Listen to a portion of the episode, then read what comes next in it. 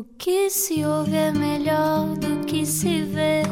Desliga a TV, era o que faltava. A vida acontece quando anoitecer, era o que faltava.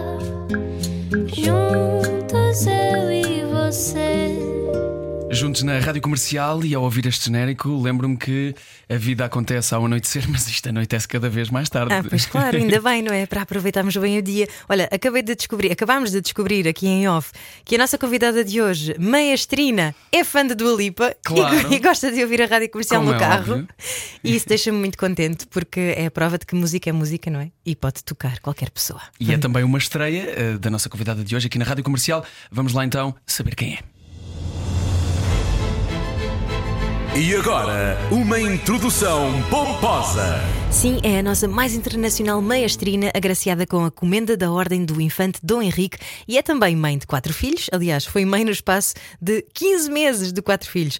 Nunca vai ser uma líder com martelo, mas sim uma líder de penas e flores, disse-lhe o mecenas da orquestra em Berkeley, orquestra que dirigiu durante nove anos, entre muitas outras. No ano passado, deixou de ser a maestrina titular da Orquestra Sinfónica Portuguesa e prepara-se para se estrear no próximo ano na Ópera de Paris. Pelo caminho, são tantos os músicos, partituras e viagens. A temporada terminou agora. Ela nem deve ainda perceber muito bem que está em Lisboa. Guten Tag, Guten Joana Tag. Carneiro. Olá, bom- olá a todos, Uma boa noite. João e Ana, obrigada por este convite. Fico muito feliz por estar aqui. E sim, acabei de chegar de uma viagem, mas agora vem aí o verão, já dá para descansar um bocadinho e Descansar. cimentar. Sim. Não sei se é isso que vai acontecer, que já percebemos que a tua vida basicamente agora é eh, também eh, é por temporadas. Tiveste uma temporada muito dedicada ao trabalho, agora dedicas-te à família durante uma temporada muito séria também. É, assim que funciona a tua vida, está É, estruturada eu, assim. eu tenho agora um concerto ainda em Espanha no fim do mês de junho e depois em julho trabalho em Portugal, mas eh, é a altura de. De, enfim, de recuperar algum tempo perdido da vida eh, em termos de consultas, as vacinas das crianças, as nossas próprias consultas de rotina dos- do, do meu marido e minhas, e, enfim, e pôr a vida em dia, eh, viver a vida normal para além daquilo que são as nossas viagens e a nossa vida atribulada, porque mesmo estando cá.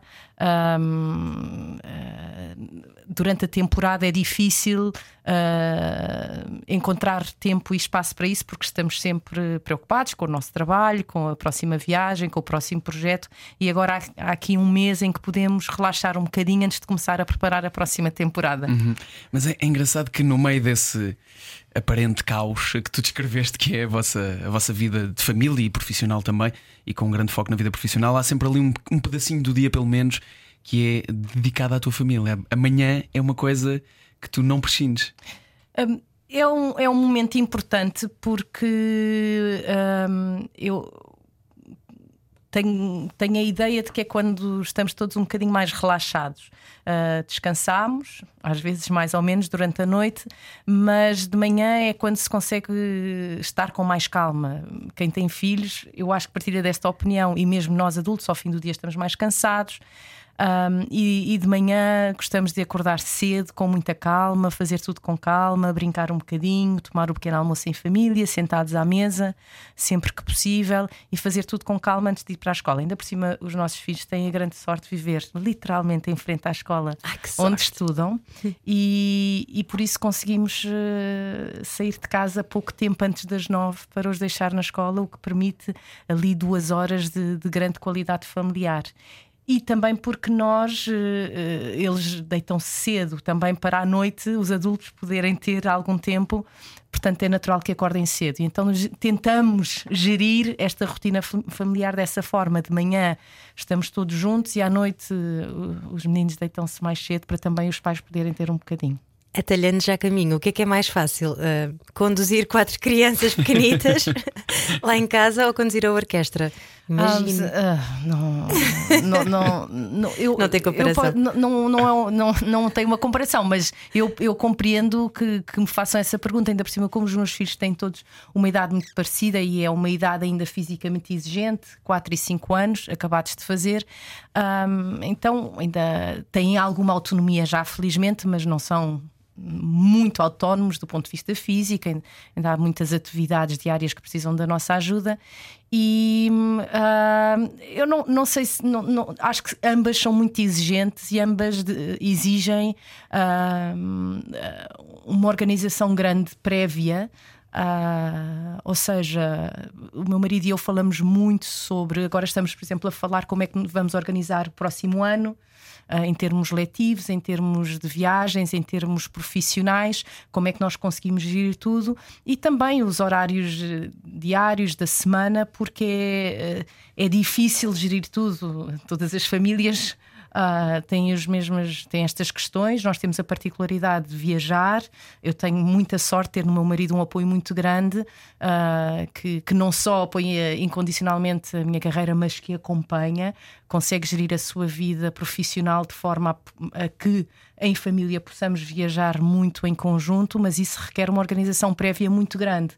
Uh, e então tentamos falar o máximo possível para ter dentro do caos alguma tranquilidade. Eu costumo dizer que uh, é muito raro eu sentir-me verdadeiramente desesperada. Uh, às vezes estou cansada, é evidente, e é uma vida muito exigente, mas estou muito grata pela vida que tenho, porque hum, ter uma família, a família que sempre desejamos e que, enfim, conseguimos atingir este objetivo bastante tarde na nossa vida, portanto, depois dos 40 anos. Mas é quando uma veio, veio tudo. Quando veio, mas, e por essa razão mesmo, porque foi um desejo tão grande e não, e não foi imediato, não foi casámos e, e conseguimos logo, eu sou muito grata por isso. Então é muito raro eu sentir um desespero. Ah, eu estou sempre mais agradecida do que propriamente desesperada ou a sentir que não consigo resolver uma situação. E do ponto de vista profissional, o mesmo. É uma, uma atividade muito exigente e eu ter a, a sorte de poder continuar e ter ao meu lado uma pessoa que me apoia nisso. Uh, é uma carreira extremamente exigente do ponto de vista da logística e do ponto de vista da preparação também, porque vocês vão de conhecer alguns artistas e, como muitas profissões, uh, os dias dos concertos, os, os, dias dos primeiros ensaios têm uma exigência pessoal e psicológica que, não havendo uma estrutura familiar ao nível do nosso parceiro e ao nível da estrutura em geral que nos apoie, é muito difícil conseguir fazê-la bem. Uhum. E se calhar também o facto de dizeres que não tens muitos momentos de desespero tem a ver com uh, essa experiência que tens da pressão, não é? Que, que deves sentir, obviamente, estando à frente de tanta gente uh, e depois também. E de costas para tanta gente e de também. costas para tanta gente, exatamente. Mas eu também costumo dizer que. Uh, eu, com, com os meus colegas na música, nós temos momentos de muita pressão, é evidente ah, aquilo que nós fazemos é, é, é, é, muito difícil. É muito difícil tocar um instrumento, é muito difícil dirigir uma orquestra, mesmo muito difícil. Ah, mas quando eu estou à beira do desespero e achar que não consigo, ou preparar-me, ou que não consigo fazer alguma coisa, lembro-me que o meu marido é cirurgião. e lembro-me do que ele realmente faz e do que, do que eu faço e o, o pior que poderá acontecer na minha profissão Exato. e na dele. E isso dá-me uma perspectiva muito, muito boa, na verdade. Nós dizemos que a arte salva vidas, mas não é tão literal quanto Sim, um cirurgião. e salva é? com certeza, mas não quer dizer que aquilo que eu faço não seja importante. E eu levo muito a sério aquilo que eu faço. Uh, mas tenho sempre que me lembrar, ajuda-me a pensar que há, há, outras profissões com igual stress ou mais stress e que as consequências serão outras quando as coisas não, não, não estão tão eu, bem. Eu é? acho que isso, na verdade, isso é, isso é provavelmente verdade para todas as, todas as profissões, se nós conhecermos aquela, se for a nossa. Eu uma vez li esta frase para aí no. Tinha 12 anos, fui à biblioteca e encontrei esta frase, e a cada ano que passa na minha vida ela faz mais sentido a ordem é o tamanho da desordem a que estamos habituados. Pois, talvez, talvez seja verdade. E eu acho que na, a vida também nos ensina isso. Nós temos que olhar com frontalidade das situações que nós temos, os problemas que nós temos e não desvalorizar, não é? Na, nós próprios e nas nossas relações. Mas se pensarmos bem, em geral, ao nosso lado há sempre alguém que está em, com ainda Sim. mais pressão e numa situação pior que a Sim, nossa. Não é, não é, comparação, é relativização. Exatamente. E não desvalorizando aquela que é a nossa situação ou aquilo que nós estamos a, a experimentar. Mas eu acho que isso nos ajuda a acalmar e eu considero-me uma pessoa relativamente calma. Uh, E, mas sim, eu às vezes eu dirijo peças muito difíceis às vezes e, e digo aos meus aos meus colegas na orquestra, digo assim, eu quando começo estas peças às vezes penso, estou a entrar no, no fosso da orquestra ou no palco e penso, pronto, agora já não há nada a fazer. Ou quando começa a peça eu digo, agora já não há, e penso para mim, porquê, porquê, porquê, porquê, e agora já não há nada a fazer. Porque aquilo é um comboio em andamento, É, não é? exato, não Se uma coisa falha, Exato. o, o vosso lema é, é segue em frente, segue em frente. Exato, exato. Mas, isso também é grata, ótimo para a vida, super não é? Claro que sim. Super grata. E aquilo que eu faço, eu faço com tanta alegria, né, tanto ao nível familiar como ao nível da música. É mesmo uma sorte eu poder dedicar a vida à música, criação de beleza, partilhar isso com os músicos, ah, conseguir criar qualquer coisa nos ensaios, transformar a música e depois conseguir tocar a vida das pessoas que vão aos nossos concertos.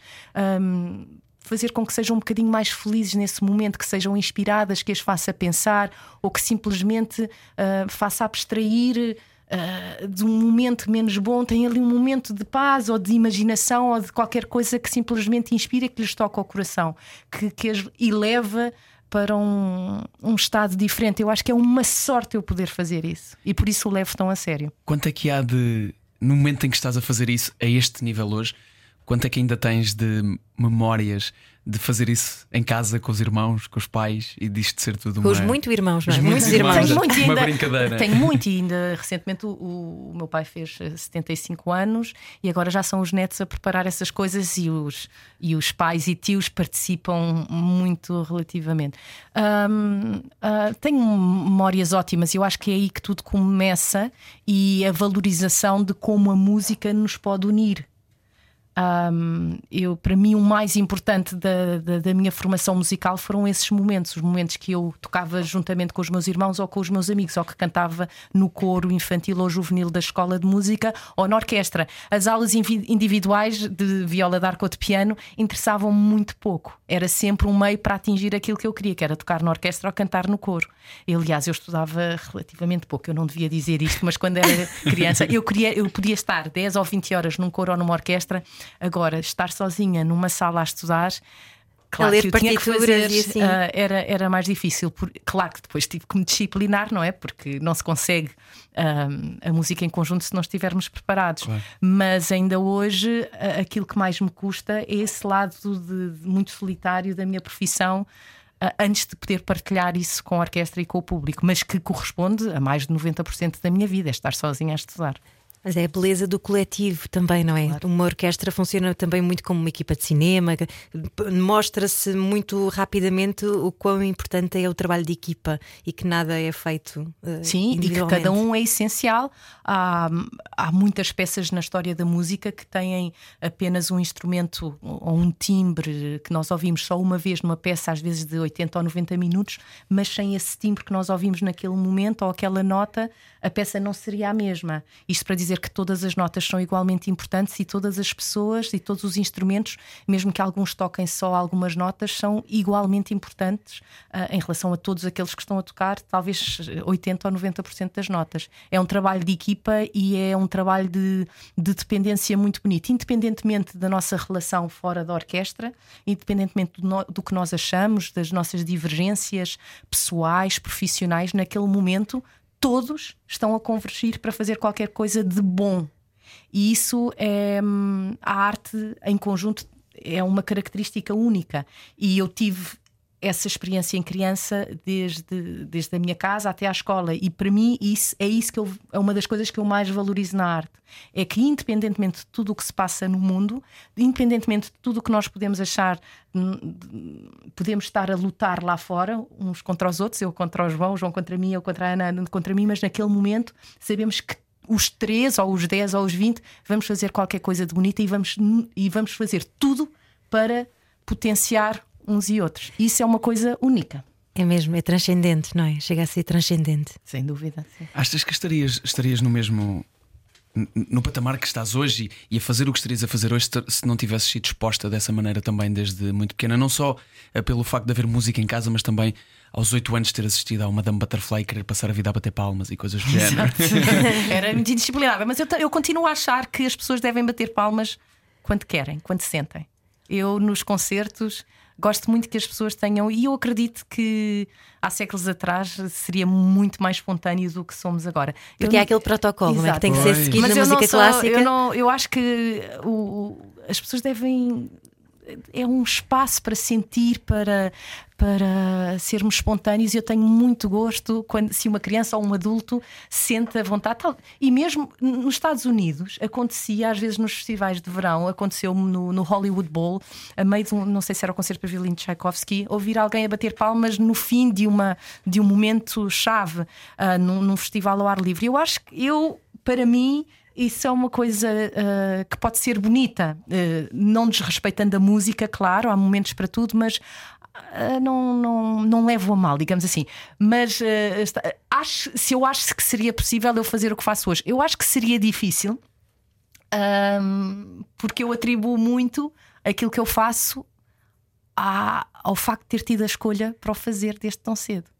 Ah, eu comecei a estudar direção de orquestra aos 18 anos e Mas se eu- decidiste isto aos, aos 5? aos, aos, Aos nove nove, foi a primeira vez que eu falei, mas porquê que eu. Claro que isso é a mesma coisa. Os meus filhos agora dizem: há um que diz que quer ser médico, ah, que é o que, é o, que o pai faz, médico, ah, cientista e mergulhador. O outro diz que quer ser eh, jogador de futebol, claro. Eh, Todos os dias a ver o Cristiano Ronaldo. Outra, mas amanhã já vão querer ser outra coisa. Eu, aos, aos 9 anos não estou a dizer, eu queria ser maestrina, mas eu acho que aquilo que é, da mesma forma que os meus filhos estão expostos a essas profissões e por isso o dizem, eu acho que uma criança tão nova dizer que quer ser maestro quer dizer que está exposta a isso o suficiente para ser tocada por isso. Eu acho que isso é que é a, a- a questão mais profunda. Portanto, eu acho mesmo que se não tivesse tido os pais e o investimento que eu tive, que, que eu, da- do qual eu fui objeto, seria muito difícil eu tão cedo ter começado a estudar direção de orquestra. E para mim, no meu caso, no meu percurso, foi muito importante ter começado a estudar tão cedo direção de orquestra.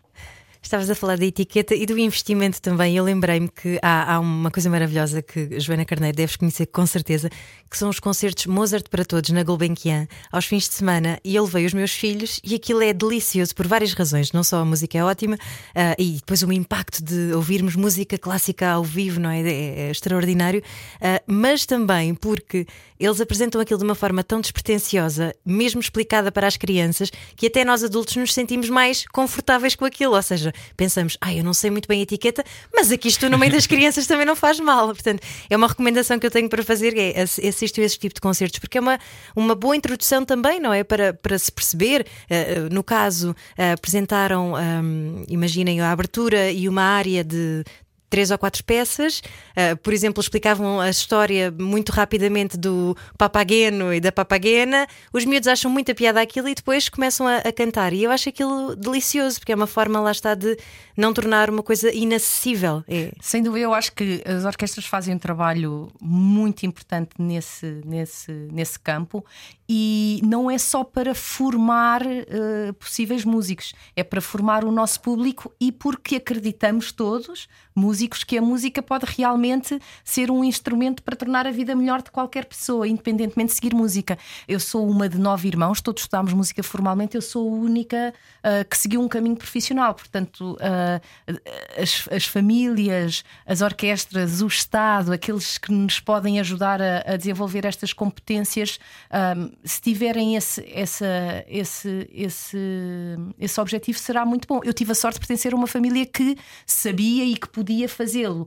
Ah, eu- o que eu gostaria era que todas as crianças tivessem acesso a esse tipo de experiências, como, como, como tu tiveste na, na Gulbenkian, ah, mas que todos, todos pudessem ter essa experiência para que pudessem ter na sua imaginação a figura de um músico ou de um mestre e poderem dizer: Olha, eu gostava de fazer o que aquela pessoa está a fazer no palco. Isso para mim seria o, desejo máximo. E é, no fundo, para isso, para aí que nós tendemos, é para isso que nós queremos fazer aquilo que nós fazemos, é para renovar, para, para ajudar as pessoas a serem mais felizes, para ajudar a construir ahm, seres humanos mais.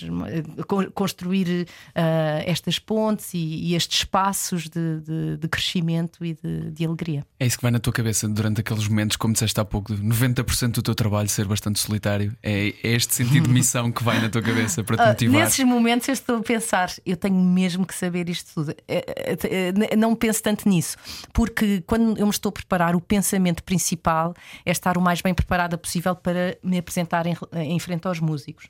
Um, e, e, essa é a primeira fase antes de ser merecedora uh, de partilhar depois isso com o público. Digamos assim, é o, o, o momento mais difícil para mim é antes do primeiro ensaio com a orquestra. Sem dúvida. Quando não estás é... sozinha ainda a preparar Quando, as coisas? Do dia antes ou as horas antes do primeiro ensaio. Principalmente se é a primeira vez que trabalho com uma orquestra. É o momento mais difícil, sem dúvida, porque espero estar suficientemente bem preparada, espero que aquilo que eu interiorizei e que penso que é aquela peça musical no meu intelecto e no meu coração, espero que corresponda ao que o compositor queria. Às vezes não é possível falar com eles, como vocês sabem, já não estão entre nós. E depois que essa, que essa ideia, que eu esteja suficientemente bem preparada para que consiga. Uh, inspirar ao máximo as pessoas com quem estou a trabalhar. Mas dizes uh, que, há um, que há um lado menos, menos criativo, não é? Que, que o maestro não deve ter um lado muito criativo.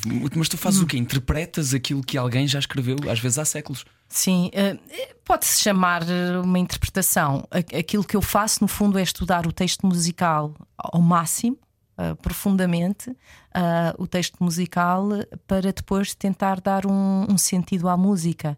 E às vezes esse sentido, esse sentido que nós damos passa por decisões muito específicas, pode uhum. ter a ver com uma respiração ou um fraseado específico, um, crescendo, um diminuendo, uh, um momento em que temos que esperar um bocadinho mais. Então nessa preparação existe criatividade. Alguma? Ah, Pode existir sim, a menos depois, claro tem mais sim. execução. Depois, claro, quando já estás em cena. Existe uma criatividade porque há um limite sempre para aquilo que o texto musical uh, okay. é específico. Porquê? Porque a, a música é, é, tocada por seres humanos e da mesma forma que o mesmo texto texto dito por dois atores diferentes vai, vai ser completamente diferente, porque tem timbres de voz diferentes, porque tem formas de respirar e de enunciar diferentes. É exatamente igual na música. Existe um texto musical que é comum a, a todos nós, mas que cada pessoa ao respirar, vai ter uma interferência imediata naquele que vai ser, naquela que vai ser a produção sonora. E, e nós temos que ter uma noção daquilo que é o som perfeito para o qual queremos chegar e tentar com os músicos e com aquilo que também estão eles próprios, com todas as suas faculdades e habilidades e, e arte a oferecer à música, tentar juntar essa sua contribuição com aquilo que para nós é o ideal e tentar fazer aquilo que está certo. No fundo é isso, é tentar fazer aquilo que está certo, aquilo que nós achamos que o compositor queria. Mesmo. É, é assim que nós pensamos. É, eu, o que eu estou a pensar no ensaio é eu quero fazer o que está certo, quero corresponder aos desejos do compositor, o que é que o compositor tinha imaginado, o que é que ele queria sentir, o que é que ele queria ouvir em determinado momento. Mas isso é, enfim, é, demora muito tempo. Temos que cantar muitas vezes dentro de nós o texto, temos que pensar muitas vezes sobre. Uh, e até às vezes temos que pensar como é que. Uh, uh, como é que isso corresponde à nossa vida, uh, ou seja, como é que o instrumento é tocado, como é que, como é que a pressão é feita num instrumento. Todo, tudo isto passa pela cabeça quando nós estamos a preparar uma partitura. E por isso é preciso muito tempo e é preciso muita organização. E, e, são muitos elementos Muito. e é preciso também muita assertividade, com certeza, não é? Se calhar aquela questão de é. agora vou ter que me preparar para conhecer uma orquestra nova num país estrangeiro que não faz ideia quem eu seja e, e de repente, um, se calhar não dominando a língua e uma Sim. série de outros constrangimentos, não é? Sim. Isso é, é, muito para uma líder, não é? Exato. Ter que abarcar. É, é tem, uma pessoa tem que ter uma certa calma em relação a isso e e eu aquilo que me ajuda é só pensar na música, porque o resto, eu, em geral, se eu estou bem preparada, existirá um grau de sucesso maior ou menor. Aquilo que eu posso. E depois as orquestras em geral são, são feitas de músicos com, com sensibilidade, com generosidade, que também eles querem fazer o melhor. Portanto, em geral, as coisas correm bem ou muito bem. Pode haver pontualmente uma falta de química com a orquestra, já, já me aconteceu também. Mas em geral, se nós estamos bem preparados, tanto os mestres como os músicos, existirá essa sintonia, existirá esse grau de, de, de beleza sempre. Sempre, sempre. E, sobretudo, acho que temos é que nos concentrar nisso, na nossa preparação. Tudo o resto nós não podemos controlar. A assertividade que tu dizias, eu é uma questão de nuance, de semântica talvez, mas eu chamo mais uma. Temos que estar confiantes temos que ser confiantes daquilo que nós preparamos e temos que acreditar que a nossa preparação é suficiente naquele momento e confiar naquela que é a nossa convicção. Mesmo que daqui a um ano eu volte a dirigir a mesma peça e pense de maneira diferente.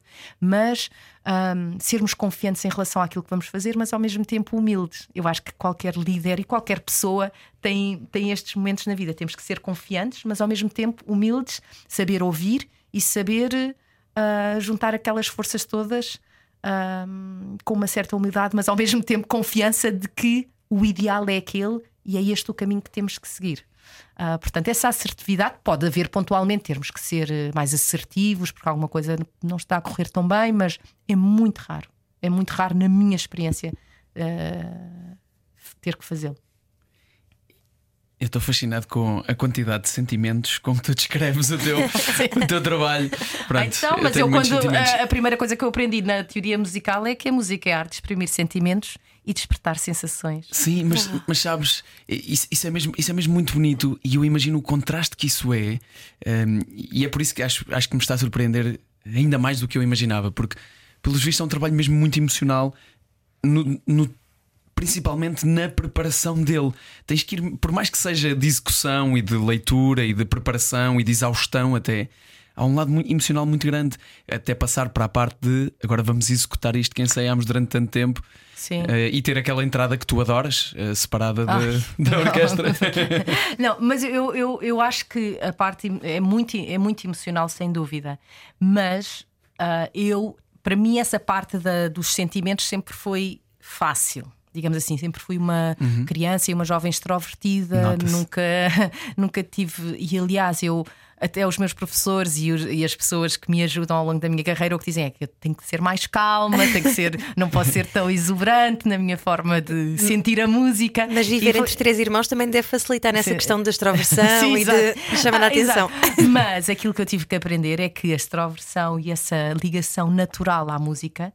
Uh, não é nada suficiente se eu quero ter uma carreira e se eu quero fazer isso. Sim. Se não houver um trabalho realmente de preparação e uma certo. formação teórica boa, um, eu tive foi que mesmo perceber que a minha facilidade, chamemos-lhe dom, não é? Se calhar seria essa extroversão e essa ligação natural e essa forma natural de exprimir os sentimentos através do meu corpo, mas sem preparação e sem saber se um ré é um ré ou se um mi é um mi, também não isso só me chegaria, eh, só, só me valeria muito pouco na, na, naquilo que eu faço, que, que, é a música. Da mesma forma que se souber todas as notas e se não souber exprimi-las uh, de uma forma com afeto e de uma forma clara, mesmo do ponto de vista afetivo aos músicos, também é insuficiente.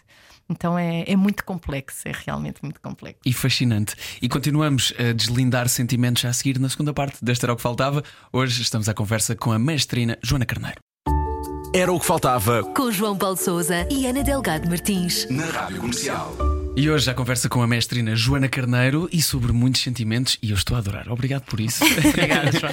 por partilhares isto. Sabes que no outro dia tive, um, tive uma conversa com um maestro um, de uma orquestra muito muito fixe, literalmente fixe. É uma orquestra gigante que toca músicas atuais e mistura isto com músicas mais antigas. Chama-se New Deco, não sei se conheces, são, uh, são norte-americanos. E ele estava-me a dizer sobre esta ideia de, de costas conseguir sentir todo o público. Hum. E estávamos a falar sobre como é, como é que isto era, porque eu estou habituado né, na minha vida a, estar sempre a olhar para o público e estar muito atento a isto e ver cada uma das caras, cada uma das reações. E, e ter a, a ideia, eu não consigo conceber a ideia de conseguir absorver esta informação. Mas de costas, tu sentes que isto é possível? Se, quando faço ópera, sim, mas num concerto sinfónico, não. Num concerto sinfónico existe, lá está, uma, uma disciplina um bocadinho diferente, uma etiqueta, enfim, há silêncio. Há mas numa ópera, claro que sim. Há momentos em que nós esperamos que haja uma reação ou um burburinho uhum. e cada noite sentimos que o público é, é diferente. O público da estreia normalmente é muito diferente do público da segunda récita ou da última récita um, e reagem de maneira diferente aos momentos de. aos picos de emoção, quer seja de humor, quer seja de amor, quer seja de violência e sentimos. Mas num concerto sinfónico eu normalmente não, não sinto tanto, só no fim cada andamento ou de cada. E arrepias-te durante um concerto? Claro, sim, sim. É essencial. Sim, acho que é essencial ter uma, uma relação. Um, no fim de contas, é isso que conta, não é? Um, uh, há uma descrição muito bonita do Herman Hesse, de um, de um amigo que era um violinista, que, que diz qualquer coisa como. Um, como ele usa todos os seus conhecimentos teóricos para, para a música, mas no fim o que conta é, é o sentimento. Ele é um músico e não um filósofo. E no fundo, era o que eu estava a dizer na primeira parte da nossa conversa. A minha preparação teórica é muito importante, mas para depois servir aquilo que é o que a música é, que é a arte de exprimir sentimentos e despertar sensações, como eu já partilhei convosco, que eu aprendi, foi a primeira definição de música que eu aprendi aos seis anos, era uma impressão da teoria musical, da, da iniciação musical, ou da, dos primeiros anos de música e nós tínhamos exames orais sobre isso e, hum, e, eu acho que a música no fim de contas é, é só isso, mas com, com, com, uma parte teórica muito forte e muito importante para, para apoiar tudo isso. Mas claro, eu emociono-me muitas vezes e emociono-me muitas vezes no fim pelo, pela circunstância das coisas terem corrido bem e sentirmos que que em conjunto fizer, fizemos um, um, trabalho bonito e que conseguimos construir qualquer coisa em conjunto. É, é que é uma coisa tão comovente, é tão é. vibrante, não é? Literalmente vibra, a música não é nada mais do que ar a vibrar, não é? Exato. E, e vibra diretamente nos nossos corpos, quando são tantos músicos ali presentes à, à nossa uhum. frente. É uma coisa tão impactante, mas que ao mesmo tempo, como dizias, é matemática, não é? É, é fruto de muito trabalho também.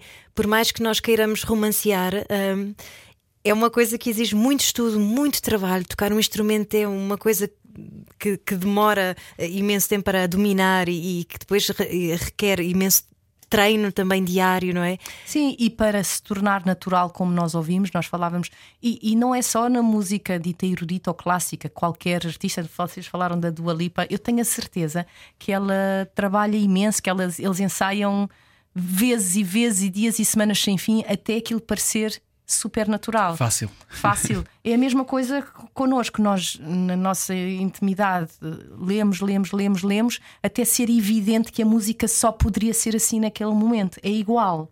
Uh, depois encontramos-nos naqueles dias uh, antes dos concertos, mas todos nós já fizemos esse trabalho um, para sentirmos que a música só pode ser desta forma.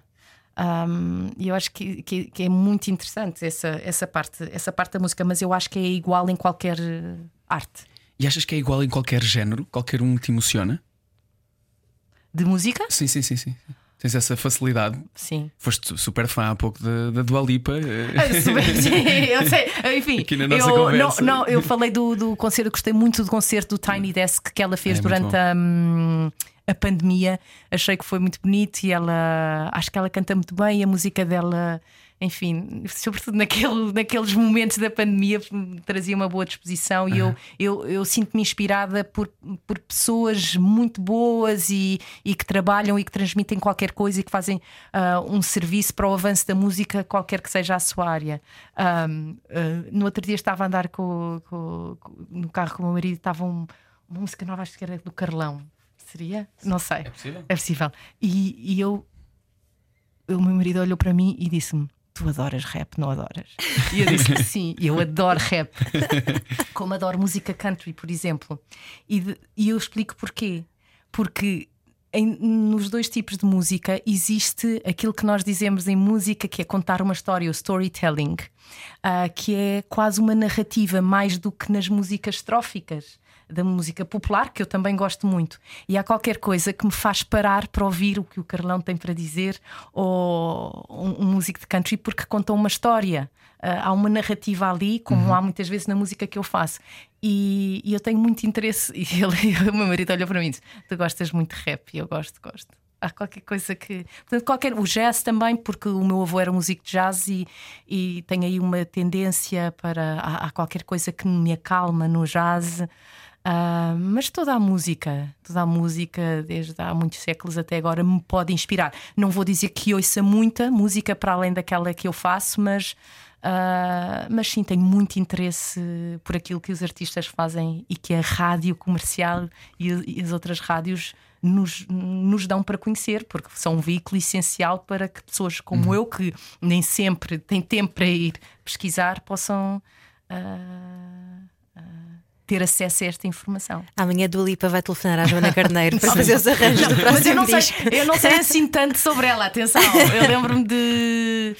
ah, Levitating, não é uma música dela? Sim. Eu lembro-me dela e, e fiquei fascinada de, de- dela fazer mais do que 100 concertos num ano. Eu acho que é mesmo extraordinário como é que um artista consegue manter esse nível tantos dias seguidos. E é- eu acho que isso é- requer muita disciplina, porque ela própria, eu creio que li numa entrevista, ela própria diz: isto não tem, tem alguma parte fantástica de glamour, mas isto é muito trabalho todos os dias, muita disciplina para conseguir estar ao meu melhor nível É nestes espetáculos todos. No, no outro dia fiquei, epá, fiquei admirado com, com isto. Um, o Fernando Daniel fez um, fez um post onde explicou que hum, ia deixar de estar com as pessoas no final do- dos concertos. Tinha que ser antes, tinham que combinar antes e arranjar uma maneira de estar antes, porque ele depois precisa mesmo descansar, porque no dia a seguir já tem outro concerto e ele tem mais de 100, provavelmente. Eu estive com ele no outro dia, fiz espetáculo a seguir ao concerto dele e ele tinha acabado de chegar da Suíça, ele estava praticamente direta. E a vida dele é. E tem uma filha agora isto, também, E tem é? uma filha pequena, Não, e, sim. e- e estamos a falar de pessoas que dependem de um instrumento extremamente Pois, sensível, que é a exato. voz. Portanto, tem que tratar disso, com as viagens, com, com tudo o que isso requer. Um, e eu compreendo isso muito bem. Eu, antes de um concerto, tenho que ter uma certa concentração, tenho que ter uma certa paz de espírito. Aquilo que nós fazemos, fazemos-lo para muitas pessoas e com muitas pessoas, portanto, é uma responsabilidade muito grande. E eu penso que em todos os géneros ah, essa disciplina tem que existir e em todas as profissões para que tenham sucesso. Ah, e por isso eu admiro todos os artistas, eh, admiro artistas de todas as áreas que me possam inspirar, ou com uma canção, ou com um gesto, ou com uma forma de estar. Ou, quer dizer, os Rolling Stones, por exemplo, continuam a tocar. Eu já tive, o meu marido é. Não- acho que é o fã número um dos Rolling Stones e já fui a vários concertos com eles. E dão grandes concertos E é mesmo. impressionante como ao fim de tantos anos continuam ao- a dar concertos com o nível, com, com o que dão. É, realmente são músicos excelentes e que e só podem ser uma inspiração para de todos ver o- nós. O, baterista a entrar no último concerto que eu vi deles. O senhor entrou passinho a passinho, mas mesmo passinhos minúsculos. Sentou-se na bateria, mandou-lhe um solo e começa o concerto. Uhum. E eu pensei, "Tá, é- isto é, é magia. Só pode ser magia. Uhum. A música altera, altera tudo neles e altera tudo nas pessoas que estavam ali. Foi, foi Sim, incrível. Foi incrível. Mas há muitos artistas que, muito interessantes. Agora estamos naquela fase dos loops. Já percebemos que ah, há muitos artistas a fazerem looping, que é Uhum. muito interessante, como é o Ed Sheeran que faz muito isso. Sim. Eu vi uma entrevista muito gira aqui na rádio comercial com ele também, penso eu que foi aqui na rádio comercial, em que ele ah, falou muito da sua música. Ah, também aquela Ariana Grande usa muito loopings e são técnicas que, até no- que nós usamos muito na música ah, erudita e até houve uma fase da música ah, que tem a ver com, com mal não, não quero estar a, a- a- mas o, o minimalismo usou um bocadinho esta técnica ah, na música e é interessante ver como é que estas técnicas depois se encontram noutros géneros e como é que nos inspiram também. É muito interessante, muito interessante ver tudo isso acontecer. Estávamos a falar sobre preservar o instrumento de trabalho, que era a voz, no caso do Fernando Daniel. Como é que está esse pulso, Joana Carneiro? E os ombros? e os ombros? Ah, está, está bem, por acaso tive um problema no pulso, tive que parar duas semanas este ano. Ahm, já não me lembro como é que se chama o que eu tive, mas é uma tendinite que acontece muito por eh, gestos repetidos. Ah, os ombros também estão bem. Eu tenho uma, um- um- uma pessoa que me ajuda muito, que é a Kátia, que, que me tem ajudado a, a manter aqui uma saúde muito importante na- na- nos ombros. E eu digo isto, Fisioterapeuta? mas é muito mais do que fisioterapeuta. É uma terapeuta, Uhum. realmente, a área dela é a fisioterapia, mas que me tem ajudado muito a conhecer o meu corpo e aquilo que eu preciso fazer para relaxar. Ah, e, e, sobretudo, ah, aquilo que eu tenho que aprender e que tenho aprendido com a vida é, e como sou uma pessoa que, que, que- que se emociona e que se exprime muito através do corpo, ah, a estar ah, tensa, mas ao mesmo tempo relaxada. Ou seja, que essa assertividade do meu corpo não crie problemas no meu corpo. Ao mesmo tempo estou vigorosa ou estou ah, com ímpeto a dirigir, mas ao mesmo tempo estou relaxada. Portanto, está muito melhor. Eu tive muitas lesões há uns anos, mas agora aprendi como ultrapassar isso, estar tensa e relaxada. ao Como é que isso se faz, Joana Carneiro? Já agora não sei explicar, não sei explicar, não sei explicar, mas, Mas tem a a ver com respiração, respiração, exato. tem a ver, por isso é que é, é mais do que fisioterapia, tem a ver com, com saber respirar ah, antes e depois. Eu depois é muito raro alongar que devia, mas antes tento alongar ah, e tenho mais discernimento, tenho mais noção do meu corpo e autoobservação e sei quando estou a porque nós repetimos o mesmo gesto, gesto milhares de vezes num dia, não é? Ah, e enfim, não, não tenho preparação física ainda boa, mas pelo menos já tenho uma noção do meu corpo que me impede de ter as lesões que tinha antes. Eu acho que à medida que passa a ser a coisa que todos nós somos obrigados a tornar-nos especialistas é de gestão de tempo e gestão de energia. Sim, Tens muito essa consciência hoje em dia. sem dúvida, sem dúvida. O dia só tem 24 horas, não é? Mas a, a da energia é um conceito relativamente recente para mim ainda. É? Eu penso muito na, na energia como a bateria de um telefone. Eu acordo Ah. com 100% e se o meu dia vai ser longo, se eu vou gastar mais para o final do dia energia, eu, eu sei que de manhã tenho que poupar. Ah, Tenho que pôr em modo é- avião. É, interessante isso da, da- da energia do corpo, porque o meu marido ofereceu-me um relógio fantástico que mede eh, aquilo que se chama body battery e de manhã está, e uma pessoa vai vendo como é que aquilo Ah, é? evolui eh, durante o dia, que é bom por um lado, mas por outro lado, eh, às É, vezes ansiedade, não é? Mas eu eh, sou uma pessoa que tem uma energia grande, não sinto assim que tenho que disciplinar muito a minha energia. Ahm, eu acordo sempre a 100. Felizmente. E ao fim do dia posso não estar a 100, mas. eh, Estás muito bem, para a hora, estás muito bem. não, e às vezes até é demais para quem está à minha volta. Mas isso também vem de quem gosta muito do que faz. É possível, mas eu sou uma pessoa muito alegre, naturalmente. Na verdade, eu sinto uma pessoa, sou em geral uma pessoa alegre. Ah, enfim, não estou sempre efusiva, mas em geral tenho uma, uma alegria subjacente que eu acho que me dá muita energia. E eu, antes de ter filhos, eu dizia ao meu marido: eu tenho tanta energia, eu tenho que canalizar esta energia. e depois eu percebi porque é que me foi dada essa energia toda. Exatamente. Exatamente, exatamente. Trigémeos mais um exatamente, pequenino. Exatamente. Joana, obrigado por vires trazer a tua energia até que eu era Nada, faltava. Foi muito bom conversar Obrigada. contigo. Era o que faltava. Com João Paulo Souza e Ana Delgado Martins. Juntos eu e você.